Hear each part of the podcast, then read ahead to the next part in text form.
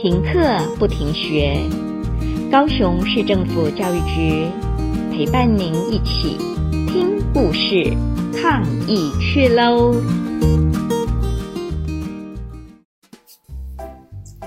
曹静除恶龙。各位小朋友，大家好，我是来自高雄市凤山区曹公国小的林怡轩老师。各位小朋友，你们听过曹公圳吗？说到曹公圳，就一定要和各位小朋友介绍一个人，他就是曹景哦。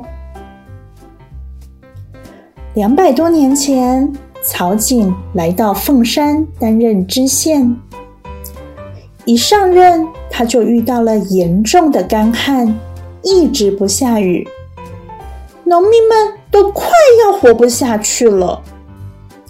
曹景心里想：再这样下去，等不到雨也不是办法，我们大家都会饿死啊！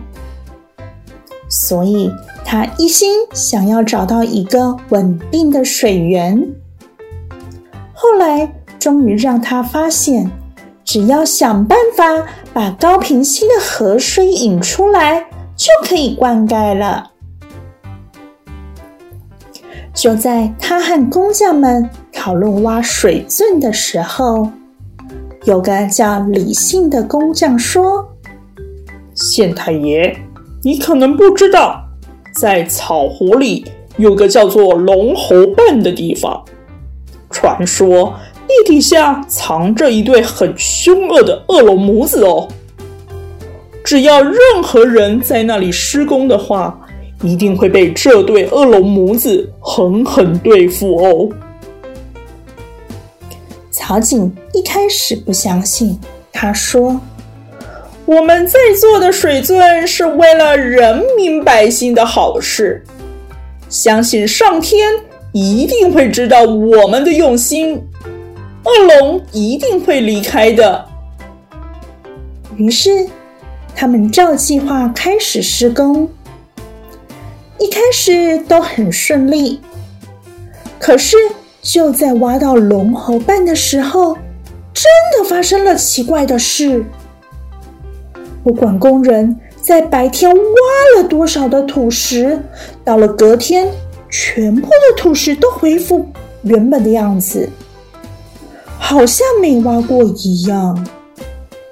他们挖了又挖，挖了又挖，隔天都一样哎。难道真的是恶龙母子在作怪吗？就在这时，工匠李信又跟曹景说。县太爷，别担心。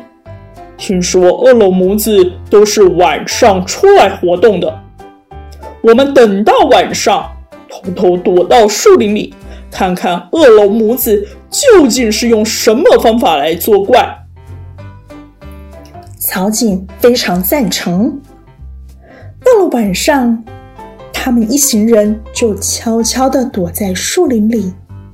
冷风一阵阵的吹来，嘘嘘，直到三更半夜、午夜时分，一阵旋风在施工的地方吹了起来，而且还越转越快，嘘嘘，大家都张大了眼睛，等旋风停了，地面出现裂缝，突然间。两只土龙一大一小翻滚着出来，身上没有鳞片，全身都被泥土包着。那两只土龙张开嘴巴，开始大口的吃起泥土来了，好像是在吃大餐一样。土木龙说：“呃，不不，我是土木龙，呃，我最爱吃泥土了，呃，孩子多吃一点吧。”小土龙说。啊，嗯嗯，好吃好吃。没一会儿，白天挖的泥土就被两只土龙给吃光光了。这时候，土母龙又说话了：“听听听说那个什么曹建的竟然想要在我们的地盘上啊施工啊，真是太过分了。小土龙说：“嗯，我们，还好我们厉害，只要把挖出来的泥土全部吃下去，再把泥土吐出来，就可以恢复原状了。”哈哈哈。土木龙又说话了：“孩子。”我们的确是很厉害，但是我们还是要小心一样东西哦。小恐龙说：“什么？我们还会怕一样东西？”土木龙说：“对呀，我们最怕人家用铜做的针染上黑狗的血向我们刺下去，这是咱们的弱点，所以你一定要小心哦。来吧，来吧，咱们来继续吐泥巴吧。” 两只土龙一吐出泥土，就很快的钻回地底下了。说也奇怪，吐出来的泥土立刻恢复成土地原本的样子，就好像从来没有被挖过一样。看到这里，曹景才完全明白到底是怎么一回事。隔天，曹静立刻找人准备好一大袋沾满狗血的铜针，准备去驱赶土龙。到了晚上，两只土龙又爬了出来，开始大口的吃起泥巴。这时，曹静从树林走出来，大喊说：“可恶的土龙，我是曹景，还不快离开！”土木龙说。什么？哈哈，你就是曹景南，你又没法力，信不信我一口吃掉你啊？啊！小土龙就说：“嗯，妈妈，我来帮你一把。”哈哈。就在两只土龙张着大嘴向曹景走过来的时候，曹景立刻往树林里逃，土龙妈妈和土龙儿子也立刻追了过来。就在这时候，躲在大树上的士兵们拿着沾满黑狗血的铜针，分别射向两只土龙。啊啊！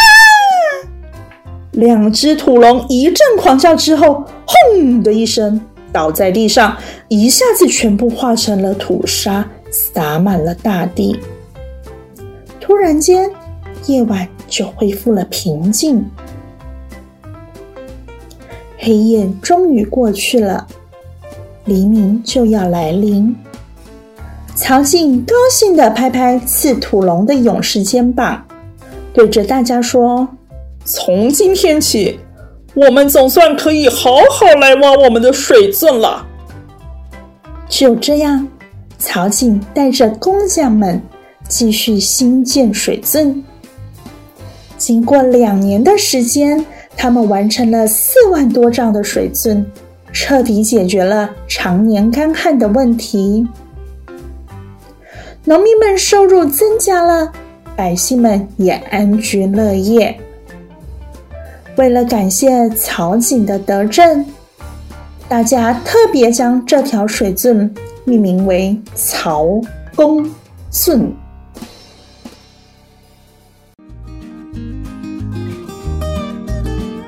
故事听完了，亲爱的小朋友，听完故事以后，你有什么想法呢？可以跟你亲爱的家人分享哦。欢迎继续点选下一个故事。